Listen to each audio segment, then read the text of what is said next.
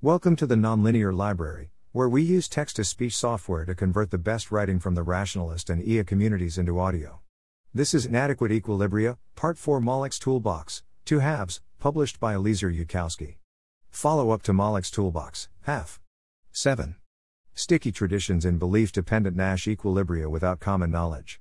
Cecie I could talk next about a tax system that makes it cheaper for corporations to pay for care instead of patients, and how that sets up a host of decision maker is not the beneficiary problems. But I suspect a lot of people reading this conversation understand that part already, so instead I'll turn my attention to venture capital. Visitor It sounds like the politicians and the voters might be a more key issue, if the cultural translator is right about what those correspond to. Cecia. But it turns out that venture capitalists and startups can be seen as a simpler version of voters and politicians, so it's better to consider entrepreneurs first. Besides, at this point, I imagine the visitor is wondering why can't anyone make any money by saving those babies? Doesn't your society have a profit incentive that fixes this? Visitor, actually, I don't think that was high on my list of questions. It's understood among my people that not every problem is one you can make a profit by fixing, Persistent societal problems tend to be ones that don't have easily capturable profits corresponding to their solution.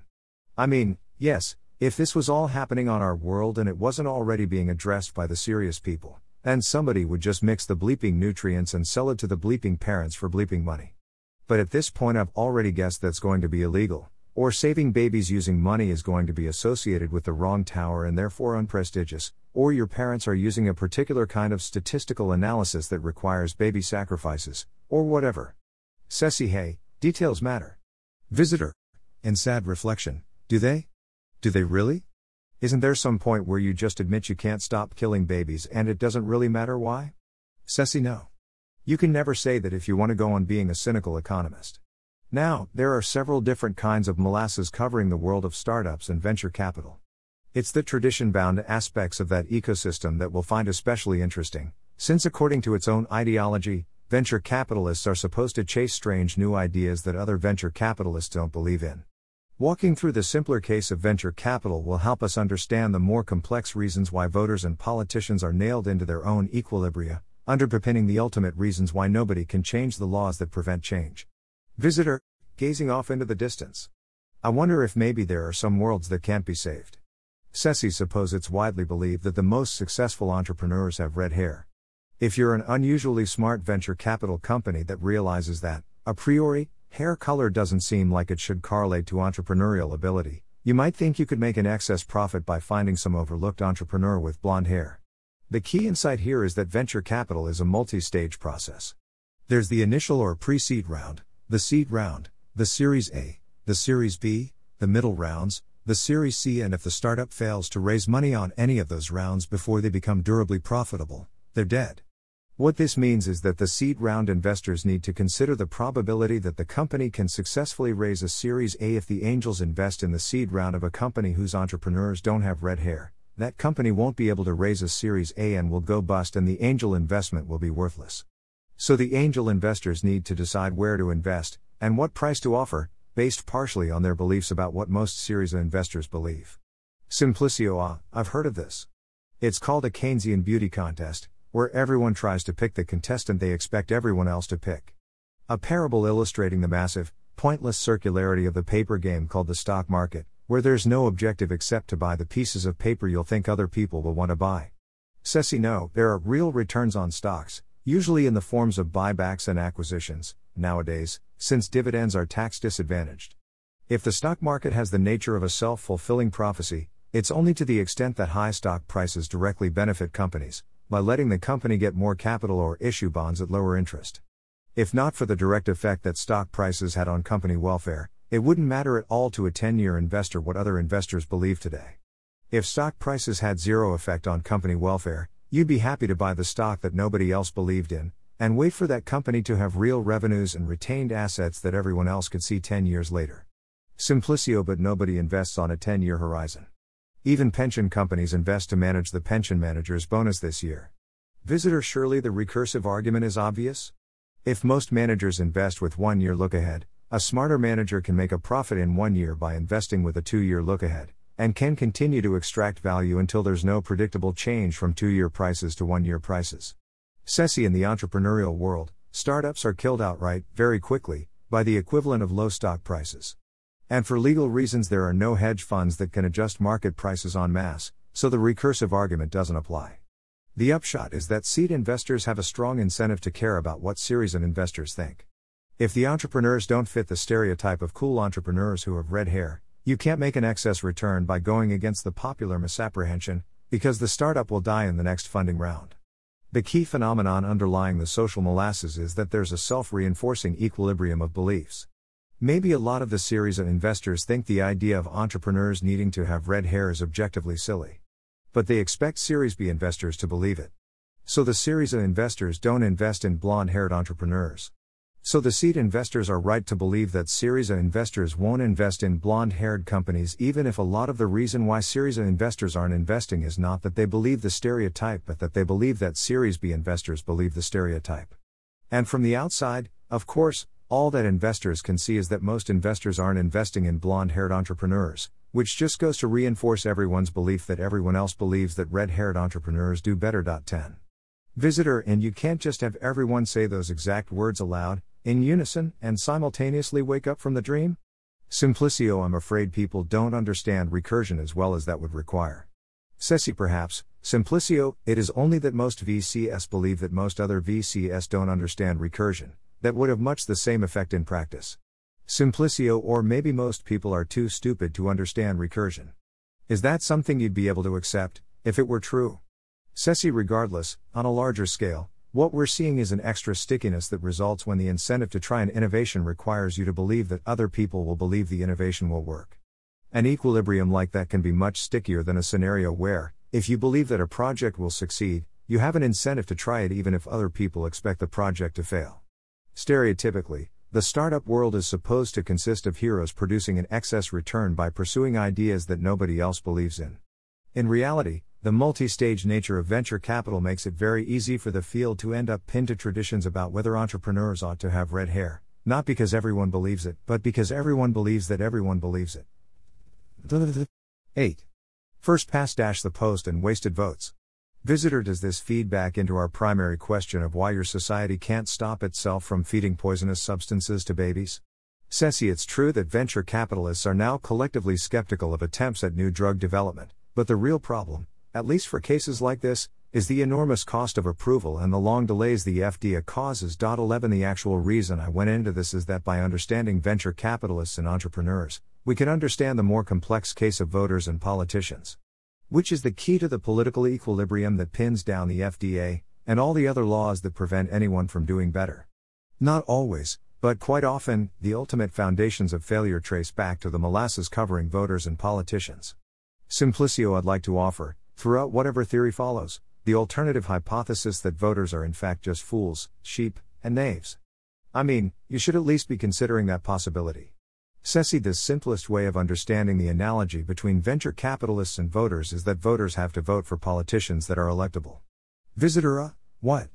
When you write down your preference ordering on elected representatives, you need to put politicians that other voters prefer at the top of your preference ordering? Cecie, yes, that's pretty much what it amounts to. In the US, at least, elections are run on what's known as a first past the post voting system. Whoever gets the most votes in the contest wins. People who study voting systems widely agree that first past the post is among the worst voting systems. It's provably impossible for one voting system to have all the intuitively good properties at once, but FPTP is one of the most broken. Visitor, why not vote to change the voting system, then? Cecie, I'll get to that. There are several ways of explaining what's wrong with FPTP, but a lovely explanation I recently encountered phrases the explanation in terms of wasted votes, the total number of votes that can be removed without changing the outcome. The two classic forms of gerrymandering are cracking and packing. Let's say the parties are green and orange, and the Green Party is in charge of drawing the voting boundaries. As a Green, you want to draw up districts such that Green politicians win with 55% of the vote, with some room for error, but not all that much, and for Orange politicians to win with 100% of the vote. Simplicio A, so that the Orange politicians won't need to be responsive to Orange voters because their re election is nearly guaranteed, right? Cecie no, the plot is far more diabolical than that. Consider a district of 100,000 people, where a Green politician wins with 55% of the vote. When 50,001 Green voters had cast their ballots, the election was already decided, under first past dash the post, so the next 4,999 green votes are wasted. This is to be understood as a technical term, not a moral judgment, in that they don't further change the outcome. Then 45,000 orange votes are also wasted, in that they don't change the outcome. And also, one notes, those orange voters don't get the representative they wanted. In an orange district of 100,000 where the politician wins with 100% of the vote, there are 50,000 potent orange votes and 50,000 wasted orange votes. In total, there are 50,000 potent green votes, 5,000 wasted green votes, 50,000 potent orange votes, and 95,000 wasted orange votes. On a larger scale, this means that you can control a majority of a state legislature with slightly more than one quarter of the votes, just have 55% of the districts containing 55% green voters, with everything else solid orange. Visitor and then this quarter of the population rules cruelly over the remaining three quarters, who in turn lack the weapons to rise up? Cecie no, the real damage is far subtler. Let's say that Alice, Bob, and Carol have taken time off from their cryptographic shenanigans to run for political office. Alice is in the lead, followed by Bob and then by Carol. Suppose Dennis prefers Carol to Bob, and Bob to Alice. But Dennis can't actually write Carol greater than Bob greater than Alice on a slip of paper that gets processed by a trivially more sophisticated voting system. Dennis is only allowed to write down one candidate's name, and that's his vote. Under a system where the candidate with the most votes wins, and there's uncertainty about which of the two frontrunners might win, all votes for whoever is in third place will be wasted votes, and this fact is predictable to the voters. Visitor Ah, I see. That's why you introduced your peculiar multi stage system of venture capital, which I assume must be held in place by laws forbidding anyone else to go off and organize their own financial system differently, and observed how it creates a sticky equilibrium in which financiers must believe that other financiers will believe in a startup. If Dennis doesn't believe that other voters will believe in Carol, Dennis will vote for Bob, which makes your politics stickier than a system in which voters were permitted to support the people they actually liked. Cecie, well, you see the analogy, but I'm not sure you appreciate the true depth of the horror. Visitor, I'm sure I don't. Cecie the upshot of first past dash the post is typically a political system dominated by exactly two parties. Visitor parties? Simplicio entities that tell sheep who to vote for. Cecian elections that have a single winner, votes for any candidate who isn't one of the top two choices are wasted. In a representative democracy where districts vote on representatives who vote on laws, the dynamics of the district vote are then influenced by the dynamics of the national vote. Even if a third party candidate could win a district, they wouldn't have anyone to work with in the legislature, and so their votes would generally be wasted. In the absence of a way to solve a large coordination problem, there's no way for a third party to gain marginal influence over time. Each individual who considers voting for a third party candidate knows they'll be wasting their vote. This also means that third parties can't field good candidates, since potential candidates know they'd be running to lose, which is stressful and unrewarding for people with better life options. And that's a sufficient multi factor system to prevent strong third parties from arising. When you're not allowed to vote for Carol, who you actually like, you'll vote for whichever of Alice and Bobby dislike the least. The resulting equilibrium well, Abramowitz and Webster found that what mainly predicted voting behavior wasn't how much the voter liked their preferred party, but how much they disliked the opposing party. 12 Essentially, the US has two major voting factions people who hate red politicians and people who hate blue politicians. When the red politicians do something that red haters really dislike, that gives the blue politicians more leeway to do additional things that red haters mildly dislike, which can give the red politicians more leeway of their own, and so the whole thing slides sideways. Simplicio looking at the abstract of that Abramowitz and Webster paper, isn't one of their major findings that this type of hate based polarization has increased a great deal over the last 20 years? Cecie well, yes. I don't claim to know exactly why that happened but I suspect the internet had something to do with it. In the US, the current two parties froze into place in the early 20th century, before then, there was sometimes turnover, or threatened turnover. I suspect that the spread of radio broadcasting had something to do with the freeze. If you imagine a country in the pre telegraph days, then it might be possible for third party candidates to take hold in one state, then in nearby states, and so a global change starts from a local nucleus. A national radio system makes politics less local. The internet might have pushed this phenomenon further and caused most of politics to be about the same national issues, which in turn reinforces the red versus blue dynamic that allows each party to sustain itself on hatred for the other. But that's just me trying to eyeball the phenomenon using American history, I haven't studied it. Other countries that also have the radio and internet and similar electoral dynamics do manage to have more than two relevant parties, possibly because of dynamics that cause the votes of third party politicians to be less wasted. Simplicio isn't the solution here obvious, though? All of these problems are caused by voters' willingness to compromise on their principles and accept the lesser of two evils. Cecie would things be better if people chose the greater of two evils? If they acted ineffectually against that greater evil? The Nash equilibrium isn't an illusion. Individuals would do worse by playing away from that Nash equilibrium. Wasted votes are wasted. The current system is an effective trap and the voters are trapped. They can't just wish their way out of that trap. There doesn't need to be any way for good to win, and if there isn't, the lesser evil really is the best that voters can do. Pretending otherwise may feel righteous, but it doesn't change the equilibrium. Visitor just one second. Isn't this all window dressing, compared to the issue of whatever true ruler imposes these rules on the voters? Like, if you put me into an elaborate cage that gives me an electric shock each time I vote for Carol, obviously the person who really controls the system is whoever put the cage in place and determines which politicians you can vote for without electric shocks. Simplicio, I like the way you think. Cecie, it's not quite true to say that the system is self reinforcing and that the voters are the sole instrument of their own destruction. But the lack of any obvious, individual tyrant who personally decides who you're allowed to vote for has indeed caused many voters to believe that they are in control. I mean, they don't feel like they're in control, but they think that the voters select politicians. They aren't able to personalize a complicated bad equilibrium as a tyrant, not like they would blame a jeweled king who was standing in the polling booth, ready to give them an electric shock if they wrote down Carol's name. Inspired by Allen Ginsberg's poem Moloch, Scott Alexander once wrote of coordination failures. Moloch is introduced as the answer to a question, C.S. Lewis' question in Hierarchy of Philosophers What does it? Earth could be fair, and all men glad and wise. Instead, we have prisons, smokestacks, asylums. What sphinx of cement and aluminum breaks open their skulls and eats up their imagination? And Ginsberg answers Moloch does it. There's a passage in the Principia Discordia where Malaclypse complains to the goddess about the evils of human society. Everyone is hurting each other, the planet is rampant with injustices, whole societies plunder groups of their own people, mothers imprison sons, children perish while brothers war. The goddess answers, What is the matter with that, if it's what you want to do? Malaclypse, but nobody wants it. Everybody hates it. Goddess, so. Well, then stop. The implicit question is if everyone hates the current system, who perpetuates it? And Ginsberg answers Moloch.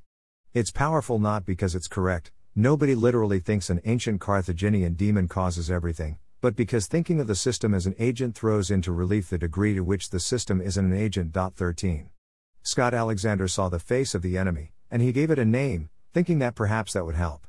Visitor, so if you did do this to yourselves, all by yourselves with no external empire to prevent you from doing anything differently by force of arms, then why can't you just vote to change the voting rules? No, never mind voting, why can't you all just get together and change everything, period? Cecie, it's true that concepts like these are non trivial to understand. It's not obvious to me that people couldn't possibly understand them if somebody worked for a while on creating diagrams and videos. But the bigger problem is that people wouldn't know they could trust the diagrams and videos.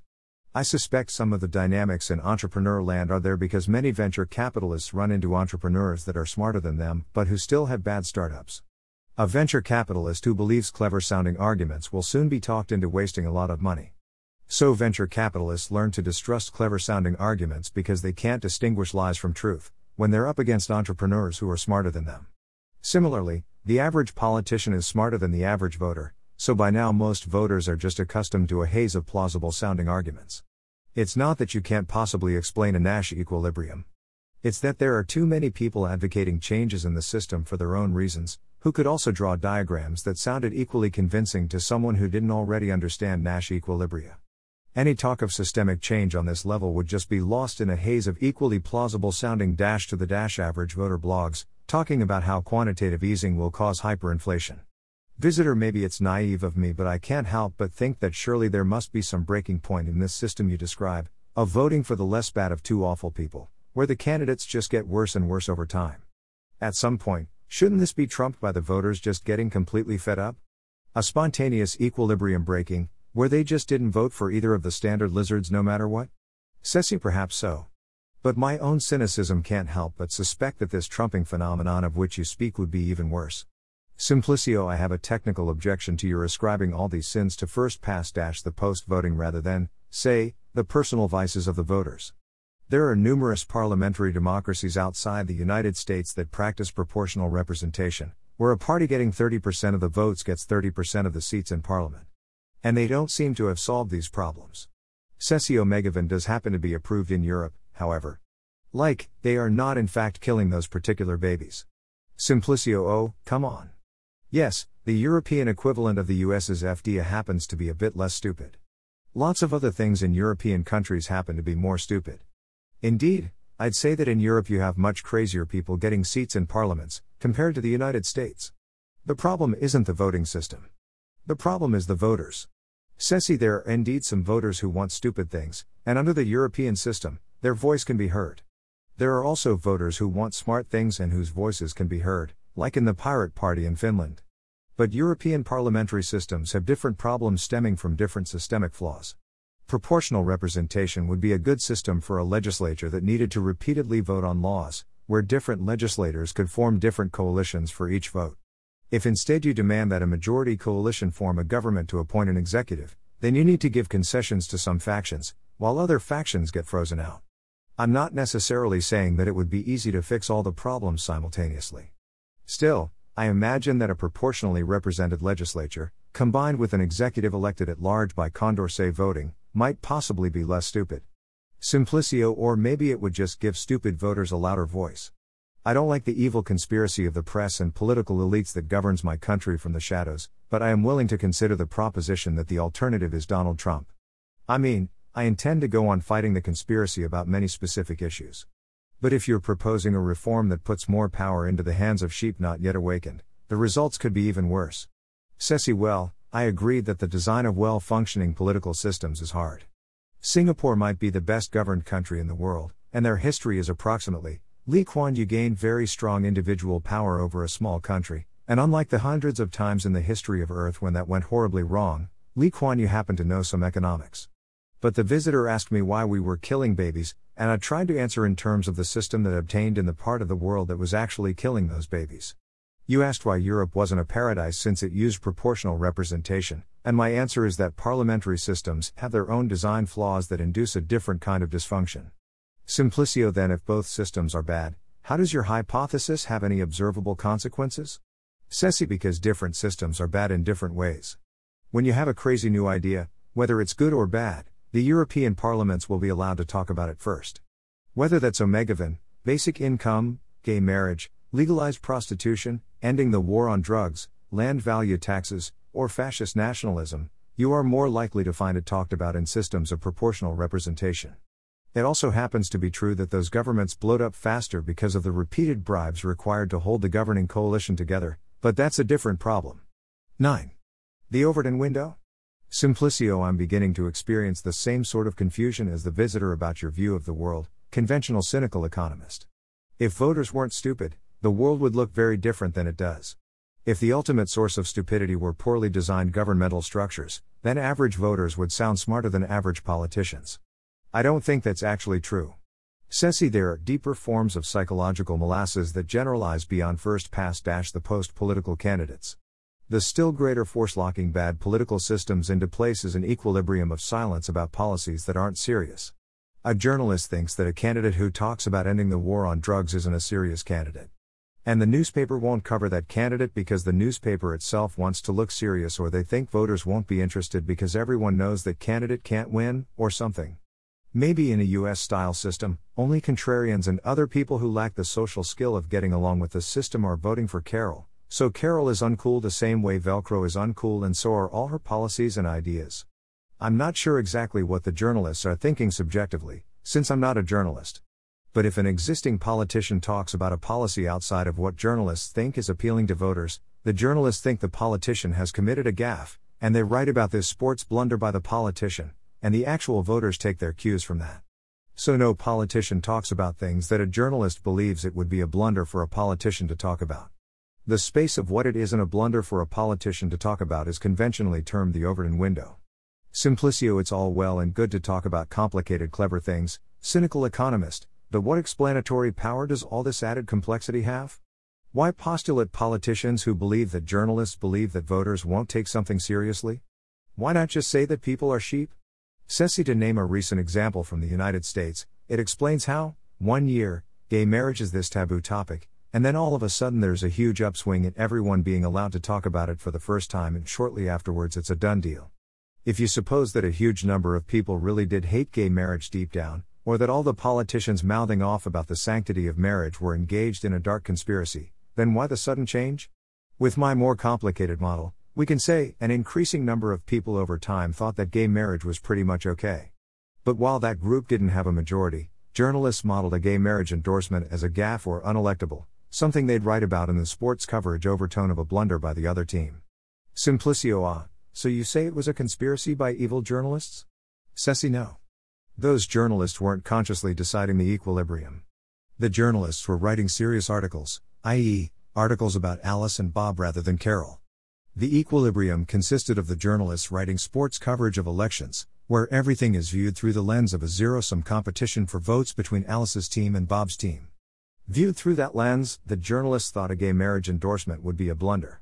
And if you do something that enough journalists think is a political blunder, it is a political blunder. The journalist's sports coverage will describe you as an incompetent politician, and primates instinctively want to ally with likely winners. Which meant the equilibrium could have a sharp tip over point, without most of the actual population changing their mind sharply about gay marriage in that particular year. The support level went over a threshold where somebody tested the waters and got away with it, and journalists began to suspect it wasn't a political blunder to support gay marriage, which let more politicians speak and get away with it, and then the change of belief about what was inside the Overton window snowballed. I think that's what we saw. Simplicio, forgive me for resorting to Occam's razor, but is it not simpler just to say that people's beliefs changed slowly until it reached some level where the military industrial complex realized they couldn't win the battle to suppress gay marriage outright, and so stopped fighting?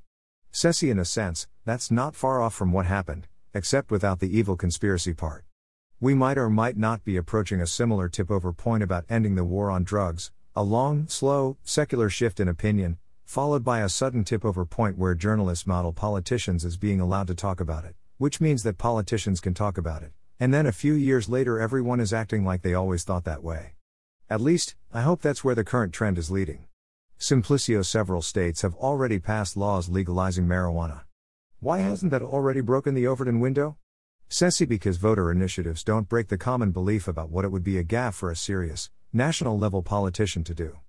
Eliezer, aside, what broke the silence about artificial general intelligence, AGI, in 2014 wasn't Stephen Hawking writing a careful, well considered essay about how this was a real issue.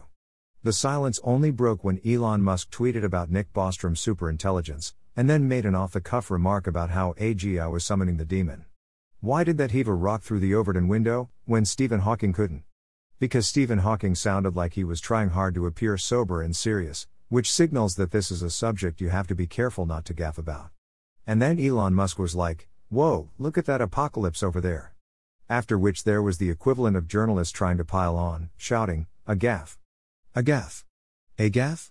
And finding out that, in light of recent news stories about AI and in light of Elon Musk's reputation, people weren't backing them up on that gaffe thing. Similarly, to heave a rock through the Overton window on the war on drugs, what you need is not state propositions, although those do help, or articles in The Economist. What you need is for some serious politician to say, this is dumb, and for the journalist to pile on shouting, a gaffe. A gaffe, a gaffe but it's a grave personal risk for a politician to test whether the public atmosphere has changed enough, and even if it worked, they'd capture very little of the human benefit for themselves. Visitor So, if this is the key meta level problem, then why can't your civilization just consider and solve this entire problem on the meta level? Cecie, I'm afraid that this entire meta problem isn't the sort of thing the leading candidates Alice and Bob talk about, so the problem itself isn't viewed as serious. That is, journalists won't think it's serious. Meta problems in general, even problems as simple as first past the post versus instant runoff for particular electoral districts are issues outside the Overton window. So the leading candidates Alice and Bob won't talk about organizational design reform, because it would be very damaging to their careers if they visibly focus their attention on issues that journalists don't think of as serious. Visitor then perhaps the deeper question is why does anyone listen to these journalists? You keep attributing power to them, but you haven't yet explained why they have that power under your equilibrium. Cecie people believe that other people believe what's in the newspapers. Well, no, that's too optimistic. A lot of people do believe what's in the newspapers, so long as it isn't about a topic regarding which they have any personal knowledge or expertise. The Gell-Mann amnesia effect is the term for how we read the paper about subjects we know about, and it's talking about how wet streets cause rain, and then we turn to the story about international affairs or dieting, and for some reason assume it's more accurate. There's some level on which most people prefer to talk and believe within the same mental world as other people. Nowadays, a lot of people believe what they read on, say, Tumblr, and hardly look at the New York Times at all. But even then, they still believe that other people believe what's in the New York Times. That's what gives the New York Times its special power over the collective consciousness, far out of proportion to their dwindling readership or the vanishing real trust that individuals from various walks of life have in them, What's printed in the New York Times determines what people believe other people believe. Simplicio, do you truly lay all the sins of humanity at the feet of all this weird recursion? Or is this just a sufficiently weird hypothesis that you find it more fun to think about than the alternatives? Cecie, I'm not sure I'm pointing in exactly the right direction, but I feel that I'm pointing in the general direction of something that's truly important to the visitor's most basic question. The visitor keeps asking why, in some sense, on some sufficiently general level, we can't just snap out of it. And to put it in the sort of terms you yourself might want to use, Simplicio, if we're looking for an explanation of why we can't just snap out of it, then it might make sense to point to a bad Nash equilibrium covering our collective consciousness and discussion. I suspect that the recursion, the dependency on what people believe other people believe, has a lot to do with making that a sticky equilibrium a la venture capital. Eliezer, aside, returning to my day job as of 2017, I pretty commonly hear from AI researchers who are worried about AGI safety, but who say that they don't dare say anything like that aloud. You could see this as either a good sign or a very bad sign, depending on how pessimistic or optimistic you previously were about the adequacy of academic discussion. Simplicio, but then what, on your view, is the better way? Cecie again, I could pontificate about various ideas, but that's a different and harder question than looking at the actual equilibrium that currently obtains and forces doctors to poison babies. There doesn't have to be a better way. X. Lower hanging altruistic fruit and bigger problems. The visitor takes a deep breath. When the visitor speaks again, it is louder. Visitor, then what about your untranslatable 17 greater than? Cecie, sorry. That word didn't come through. Visitor, what about everyone on your entire planet who could possibly care about babies dying? So your medical specialists are borked. From the magic tower analogy, I assume your systems of learning are borked, and that means most of the parents whose responsibility it is to protect the child are borked. Your politicians are borked. Your voters are borked. Your planet has no serious people who could be trusted to try alternative shoe designs, let alone lead the way on any more complex coordination problem. Your prediction markets, I suppose, are somehow borked in a way that prevents anyone from making a profit by correcting inaccurate policy forecasts. Maybe they forecast wrongly bad consequences to unpopular policies, which therefore never get implemented in a way that shows up the inaccurate prediction, since you don't have any way to test things on a smaller scale? Your economists must somehow be borked. Cecie, it's more that nobody ever listens to us. They pay us and then they don't listen to us. Visitor, and your financial system is borked so that nobody can make a profit on saving those babies or doing anything else useful. I'm not stupid. I've picked up on the pattern at this point. But what about everyone else? There are 7 billion people on your planet. How is it that none of them step up to save these babies from death and brain damage? How is your entire planet failing to solve this problem? Cecie, that sounds like a weird question, to an Earth person. Visitor, whatever your problems are, surely out of 7 billion human beings there have to be some who could see the problems as you've laid them out, who could try to rally others to the cause of saving those babies, who could do whatever it took to save them.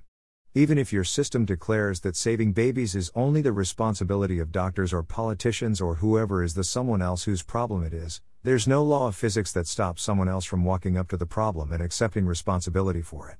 Out of 7 billion people in your world, I can't believe that literally all of them are incapable of gathering together some friends and starting things down the path to getting a little fish oil into a baby's nutritional mixture. Eliezer, I think I'll step in myself at this point. There's one other very general conclusion we can draw from seeing this ever growing heap of dead babies. We might say, the inadequacy of the part implies the inadequacy of the whole as we've defined our terms. If a part of the system is inadequate in X lives saved for Y dollars, then the whole system is inadequate in X lives saved for Y dollars. Someone who is motivated and maximizing will first go after the biggest inadequacy anywhere that they think they can solve, and if they succeed, it pushes forward the adequacy frontier for the whole system. Thus, we can draw one other general conclusion from the observation that babies are still being fed soybean oil. We can conclude that everyone on the planet who is smart enough to understand this problem, and who cares about strangers' lives, and who maximizes over their opportunities, must have something more important to do than getting started on solving it. Visitor? Aghast? More important than saving hundreds of babies per year from dying or suffering permanent brain damage. Eliezer the observation stands there must be, in fact, literally nobody on earth who can read Wikipedia entries and understand that omega 6 and omega 3 fats are different micronutrients, who also cares and maximizes and can head up new projects, who thinks that saving a few hundred babies per year from death and permanent brain damage is the most important thing they could do with their lives. Visitor, so you're implying. Eliezer, well, Mostly I'm implying that maximizing altruism is incredibly rare, especially when you also require sufficiently precise reasoning that you aren't limited to cases where the large scale, convincing study has already been done, and then we're demanding the executive ability to start a new project on top of that. But yes, I'm also saying that here on Earth we have much more horrible problems to worry about. Cecie, we've just been walking through a handful of lay economic concepts here, the kind whose structure I can explain in a few thousand words. If you truly perceive the world through the eyes of a conventional cynical economist, then the horrors, the abominations, the low hanging fruits you saw unpicked would annihilate your very soul. Visitor. Eliezer and then some of us have much, much more horrible problems to worry about. Problems that take more than reading Wikipedia entries to understand, so that the pool of potential solvers is even smaller but even just considering this particular heap of dead babies, we know from observation that this part must be true if you imagine everyone on Earth who fits the qualifications for the dead baby problem, enough scientific literacy to understand relevant facts about metabolic pathways, and the caring, and the maximization, and enough scrappiness to be the first one who gets started on it, meeting in a conference room to divide up Earth's most important problems, with the first subgroup taking on the most neglected problems demanding the most specialized background knowledge, and the second taking on the second most incomprehensible set of problems, until the crowdedness of the previously most urgent problem decreases the marginal impact of further contributions to the point where the next worst problem at that level of background knowledge and insight becomes attractive, and so on down the ladders of urgency inside the levels of discernment, then there must be such a long and terrible list of tasks left undone, and so few people to understand and care. That saving a few hundred babies per year from dying or suffering permanent brain damage didn't make the list. So it has been observed, and so it must be. Wandering bystander. Interjecting, but I just can't believe our planet would be that dysfunctional. Therefore, by backward chaining, I question the original observation on which you founded your inference. In particular, I'm starting to wonder whether omega 3 and omega 6 could really be such significantly different micronutrients. Maybe that's just a crackpot diet theory that somehow made it into Wikipedia, and actually all fats are pretty much the same, so there's nothing especially terrifying about the prospect of feeding babies exclusively fat from soybean oil instead of something more closely resembling the lipid profile of breast milk. Eliezer, ah, yes. I'm glad you spoke up. I'll get to your modest proposal next. Next, Living in an Inadequate World. The full book will be available November 16th. You can go to equilibriabook.com to pre order the book, or sign up for notifications about new chapters and other developments. Thanks for listening. To help us out with the Nonlinear Library or to learn more, please visit nonlinear.org.